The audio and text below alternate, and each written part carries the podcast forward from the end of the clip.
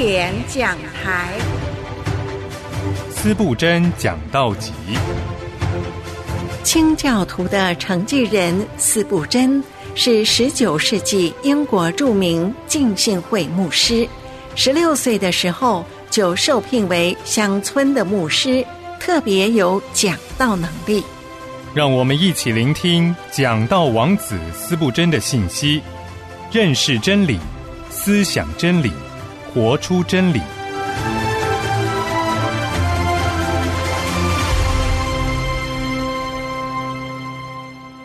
亲爱的弟兄姐妹，平安！欢迎您收听经典讲台。今天要和您继续分享的是斯布真牧师他在一八五六年六月十五日在斯特兰德的埃克塞特大厅所分享的内容。讲到的题目是“全知的神”。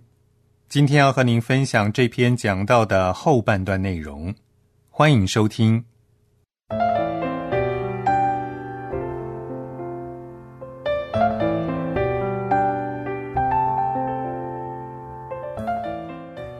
创世纪十六章十三节，你是看顾人的神。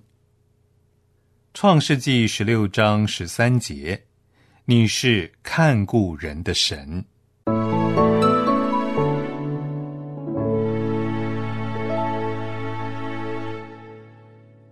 神完全的看到了你，他不只是注意到了你的行为，他不只是注意到你的面容是什么样的。他也不只是看到了你的姿势如何，记住，神乃是看到了你所思所想的，他看到了你里面的。在每个人的心上都有一扇窗户，而神透过窗户看到了。神不需要你告诉他你在想什么，他可以看见，他可以看穿你。难道你不知道神可以看到海底的石头上所写的字吗？即使有一万英尺的海水在其上翻滚，我告诉你，他可以读懂你心中的每一个字。他知道你每一个想法、每一个想象、每一个概念，甚至每一个未成型的想象。这些想法很少从弓箭上射出。而是保存在心灵的箭筒之中。神看到了他的全部，每一个部分，每一个小分子。我的想法还未挣扎着生出，伟大的神就已知晓。无论在外还是在家，我都被您的无限所围绕。我向后看，你在那里，在我前面闪耀着你的名字，是你强大全能的手。支撑着我柔弱的身躯。你能够欣赏这个想法吗？从头到脚，神正在审视你。神的解剖刀在你的心里，他的小刀在你的胸膛，他正在搜索你的心，搜索你的缰绳。他知道你的过去和未来。你是看见我的神，你完全看透了我。请再次注意，神一直不断的在看着你。有的时候，人看着你的时候，然后你的谈话是相当正确的；但是在其他时候，你很想要退后，将自己沉溺于不敢行在同袍面前的事情上。但是，请注意，无论你在哪里，神在看着你。你可以躺在隐蔽的小溪旁边。垂柳遮蔽着你，那里一切都很安静，没有一丝声音。神在那里看着你。你可以回到你的房间，拉上床上的幔子，躺在午夜最黑暗的阴影中休息。神在那里看着你。我记得前不久进到了一个古堡当中。从很多层旋转楼梯走下去，一圈又一圈，一圈又一圈，那里光线照不进去。最后我到了一个房间，非常的狭窄，大概只有一个人那么长。看门的人说：“那里某某人被关在里面很多年了，一丝光线也透不过来。”有的时候人们折磨他，但是他的尖叫声从未穿过这厚厚的墙壁，也从未达到旋转楼梯之上。他指着一个地方说：“先生，他死在这里，埋在这里。”尽管世上没有一个人看见他，但是神看见了他。是的，你可以把我永远关起来。关在人们听不见我祷告、看不见我痛苦的地方。但是如果我为义受苦，有一双眼睛会看着我，有一副面孔会对我微笑的。我若是为基督而作奸，有一只手会放在我的身上，有一个声音会对我说：“不要怕，我会帮助你。”在任何时候、任何地方，你任何想法、任何行为、任何私下里和公开的作为、任何季节，这都是真的。你是看见我的神，还有，你是看见我的神是终极的。我可以看见自己，但不如我的朋友或敌人看得清楚。人们比我自己更加清楚的了解我。但人看我不像神看我。一个精通人心的人可能解释我的行为，翻译他们的动机，但是他不能够像神一样读懂我的心。没有人能够像神一样告诉人所有的一切。我们不像神认识我们那样认识自己，包括了你所有的自我认识，所有别人告诉你的事情，神比你自己。要更加充分的认识你。没有人能够像神看你一样的那样看你。你可能在白天行动，你可能不以自己的行为为耻，你可以站在人的面前说：“我是个公众人物，我希望被关注、被观察。”你可以把所有的行为都记录下来，让所有的人都听到。但我知道，人永远不会像神。那样认识你。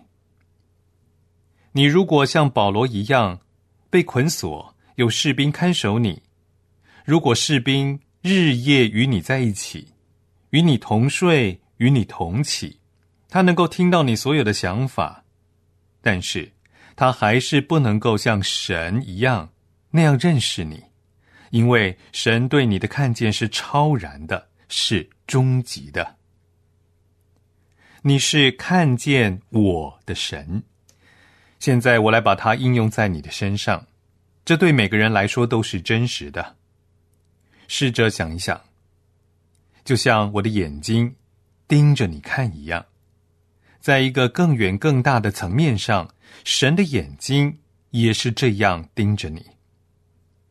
无论你在哪儿，站着还是坐着，这都是真的。你是看见我的神。据说，当你听到了罗兰希尔讲道，哪怕被卡在一扇窗户上，或者是在教员的门前，你也总是相信他是在对你讲的。哦，我希望我的讲道也能够像那样。如果我使你们觉得我是特别讲给你听的。每一句话都是针对你的，那么我希望我所说的能够对你有一些效果。试着想一想，你是看见我的神。现在我要为不同的人做出不同的推断，为不同的目的而服务。首先呢，是对祷告的人，对常常祷告的人来说，这是一个安慰。神。看见了你们，神如果能够看见你，那么他肯定也能够听见你们的祷告。我常常能够听到人的声音，却看不到他们。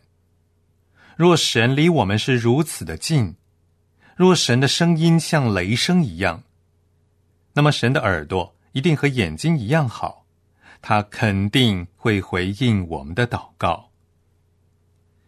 也许在你祷告的时候，你一句话也说不出来，但是你不必在意，因为神不需要真正的听见。他只要看见了你，就知道你所要表达的意思了。神说：“我的一个孩子在那里祷告，他说不出一句话，但是你看到他所流下来的眼泪了吗？你听到他的叹息了吗？全能的神啊，眼泪和叹息你都看见了。当我们的渴望没有用语言掩饰的时候，神也可以读懂我们的渴望。”神可以解释我们赤裸裸的愿望，他不需要我们用语言点亮那渴望的蜡烛，在蜡烛点亮之前，他就看到了；在我们的嘴唇还未张开的时候，他就知道我们所要说的话语，因为我们邻里的痛苦。当我们的言语在重压之下踉跄而行的时候，他已经知道了我们的渴望，他知道我们言语所无法表达出的愿望。你是看见我的神，神啊！当我无法用言语祷告的时候，我仍旧趴在地上呻吟出我的祷告。我若不能呻吟，我也将叹息；我若不能够叹息，我会抱以希望。即使当死亡封住了我的嘴，我也会带着祷告到天堂。你没有听见，但你却看见我内心最深处的祷告。我的心肠和我的肉体会衰败，但是神是我生命的力量，是我永远的福分。所以，祷告的人呐，你们有安慰，那就是神。看见了你们，这就足够了。你若不能够说话，神也能够看见你。刚才我已经用这句话安慰了祷告的人，而现在我要用这句话对忧虑的人说：这里有一些人充满了担心、疑惑、焦虑和恐惧。你说，先生啊，你如果能够到寒舍来。你就不会奇怪为什么我会感到这么焦虑了。我不得不卖掉大部分的家具来供应我自己生活的需要。我现在生活的很拮据。我在伦敦没有朋友，在广大的世界里我是孤单孤独的。停，先生，你在世界中并不是独自一人，至少还会有一双眼睛在关注着你。会有一只手预备好要来帮助你，所以你不要在绝望中放弃。如果你的情形是如此的糟糕，神他可以看到你的忧虑、你的疑惑和你的焦虑。对一个好人来说，他看到贫困的人就会去帮助他；对神来说更是如此。神看到了他家里的人有这样的困苦。就会立马来满足他们的需要。你如果伤痕累累的躺在战场上，你如果不能够说话，你要知道，你的指挥官正带着救护车朝你而来，要把你救起来。若他们只是看见了你，对你来说就足够了。你若躺在生命的战场上，神看见了你。欢呼吧，神会帮助你，因为他只要看见了他儿女的痛苦，就会立即来缓解他们的痛苦了。那就继续吧，还有盼望，在夜晚最黑暗的时候，盼望更明亮的明天。无论你在做什么，神看见了你，他知道你的忧虑、你的眼泪、你的叹息。他要抬起你的头。接着，我要对被毁谤的人来说说这句话。我们有些人受了很大的毁谤，在毁谤市场上，很少有低于标准的情形，通常都会以极大的速度增加。有些人持有一定数量的份额。如果有人能够像处理毁谤一样，处理铁路股票的份额，那么那些碰巧有份额的人，在明天十二点的时候就会变得非常富有了。有些人在这个方面有超级多的了解，他们不断不断的听到这个那个的留言。有这样或那样的傻瓜，没有足够的脑子去理解，也没有足够的诚实使他坚持真理，因此，他给了神的一些仆人写下那最臭名昭著的毁谤。与神的仆人相比，他自己什么也不是。但是出于嫉妒，他选择了贬低他们。那这有什么关系呢？假如你被毁谤了，这里有安慰，你是看见我的神。他们会说你的动机是如此如此，但是你不必回答他们。你可以说，神都知道这件事。你被指控做了这样那样的事。而你却是无辜的，你的心是对的，你从未做过。那么，其实你没有必要为自己的名声而战斗，你只需要用手指着天说：“有一位见证人，他最终要为我辩护。这位见证人就是全地的审判官，我愿意等候他的判决。他的答案将使我完全免除罪责。”我要像火炼过七次的金金一样，从火炉当中出来。年轻人啊，你是否努力行善，而其他人却把错误的动机强加在你的身上呢？不要过分的去追究，而是要直截了当的告诉他们：你的生命就是对毁谤最好的驳斥。大卫的兄弟们说。大卫是因着骄傲和心中的顽劣，所以来战场上看看的。大卫心想：“哎，我迟早会回答你们的。”他的回答就是：他穿过平原去与歌利亚作战，他砍下歌利亚的头，手里拿着荣耀的回答，回到了他的哥哥们那里。如果有人想要回答他敌人的错误断言，那么就让他去行善事吧。他不需要说一句话，他所行的就是他的答案。我也是被诋毁的对象，但是我可以指出，世上有上百个灵魂，因着我这个软弱的器皿而得救。我对我的敌人们回答就是：你可以说你想说的。但是看看这一些瘸腿的人，他们得医治，你还能够说什么反对他们的话吗？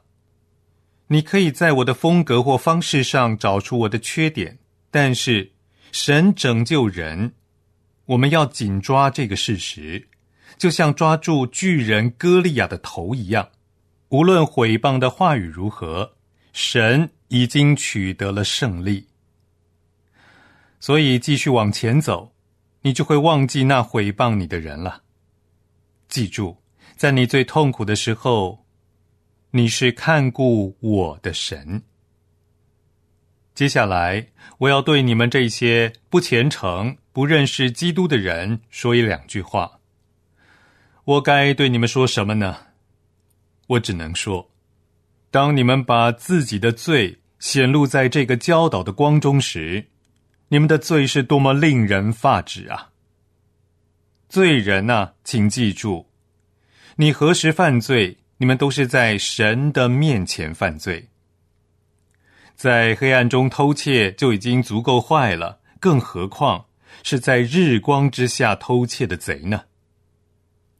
犯了我想要掩盖的罪是卑贱的，极其卑贱。但是在人们看着我的时候还犯罪，这写明了我内心的刚硬。所以罪人啊，要记住，你们是在神的眼睛注视着你们的时候犯罪的。你的心是多么的黑暗呐！你的罪是何等的可怕呀！因为在神的眼睛盯着你的时候，你竟然还在公义的神面前犯罪。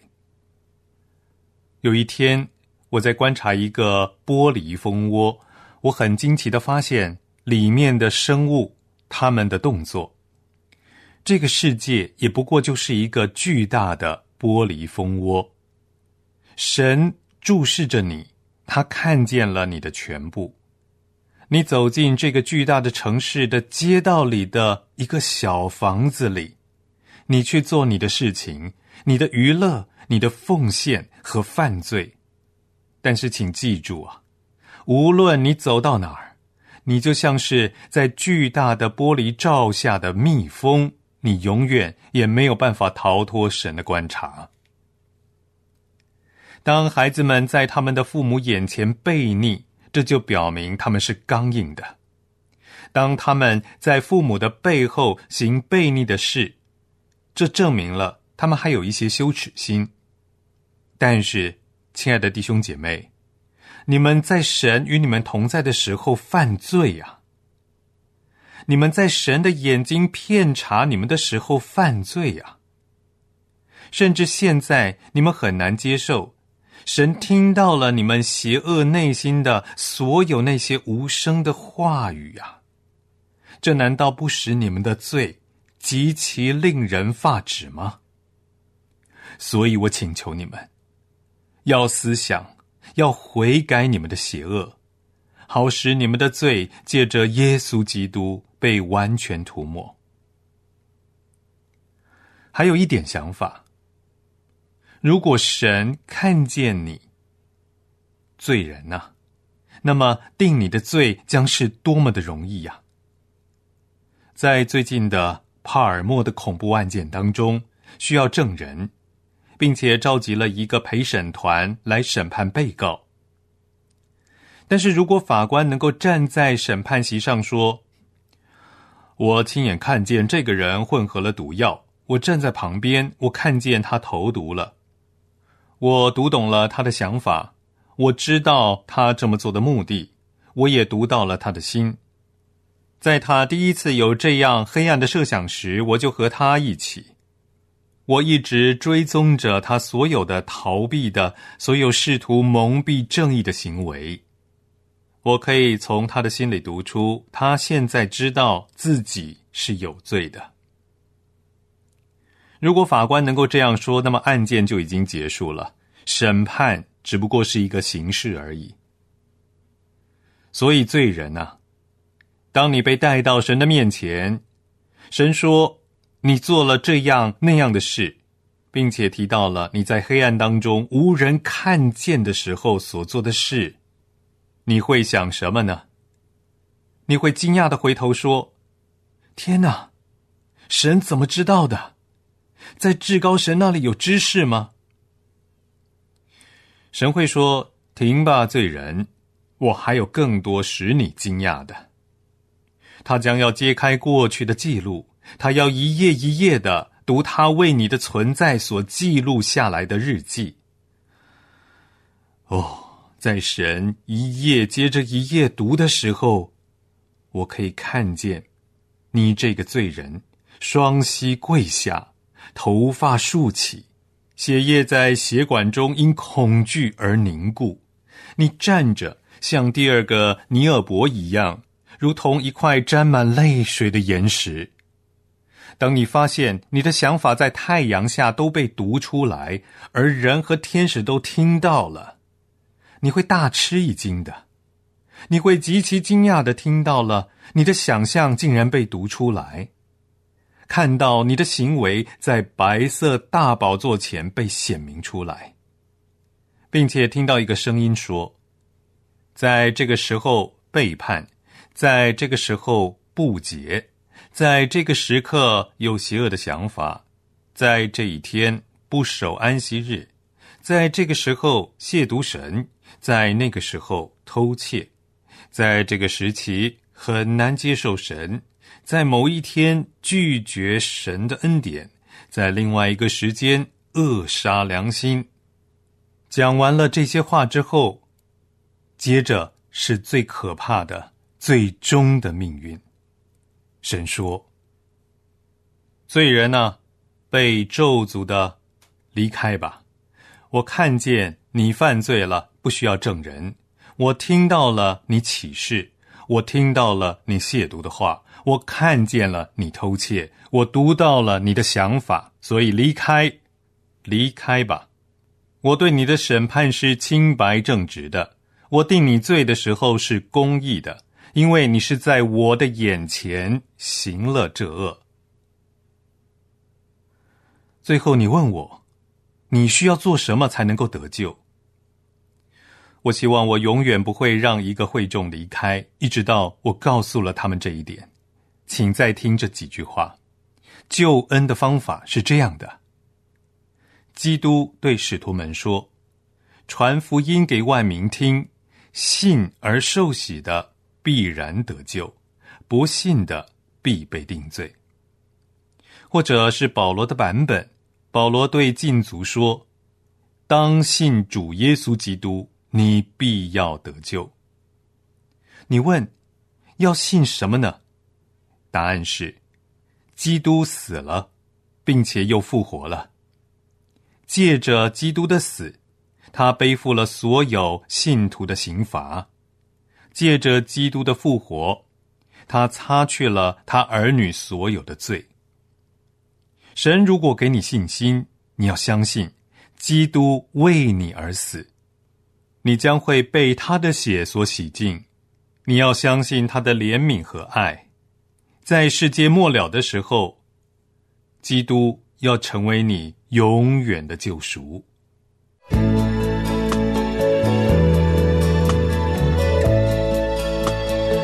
亲爱的朋友，欢迎您和我们分享交流。我们的电子邮箱是经典和良友的拼音。经典 at 良友点 n e t，我们的短信号码是幺三二二九九六六幺二二，您注明经典，我们就收到了。期待您分享服侍神的精彩见证。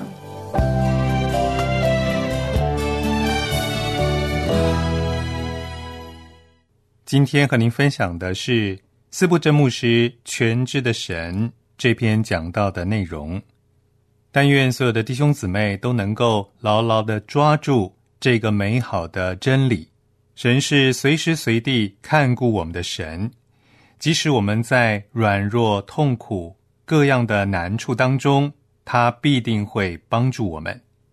然而，我们也要醒察我们自己的行为，看看在我们里面有什么恶行没有，因为凡事神都看见。愿我们的生命在神的面前成为能够荣耀神的生命，并且在各样的境况当中依靠这位不断看顾着我们的神。今天的经典讲台就到这里结束，愿神赐您平安喜乐。罗马书十章十七节教导我们。信道是从听到来的，听到是从基督的话来的。愿圣灵光照我们，听到、行道，并为主传道。谢谢您收听今天的经典讲台，我们下次见。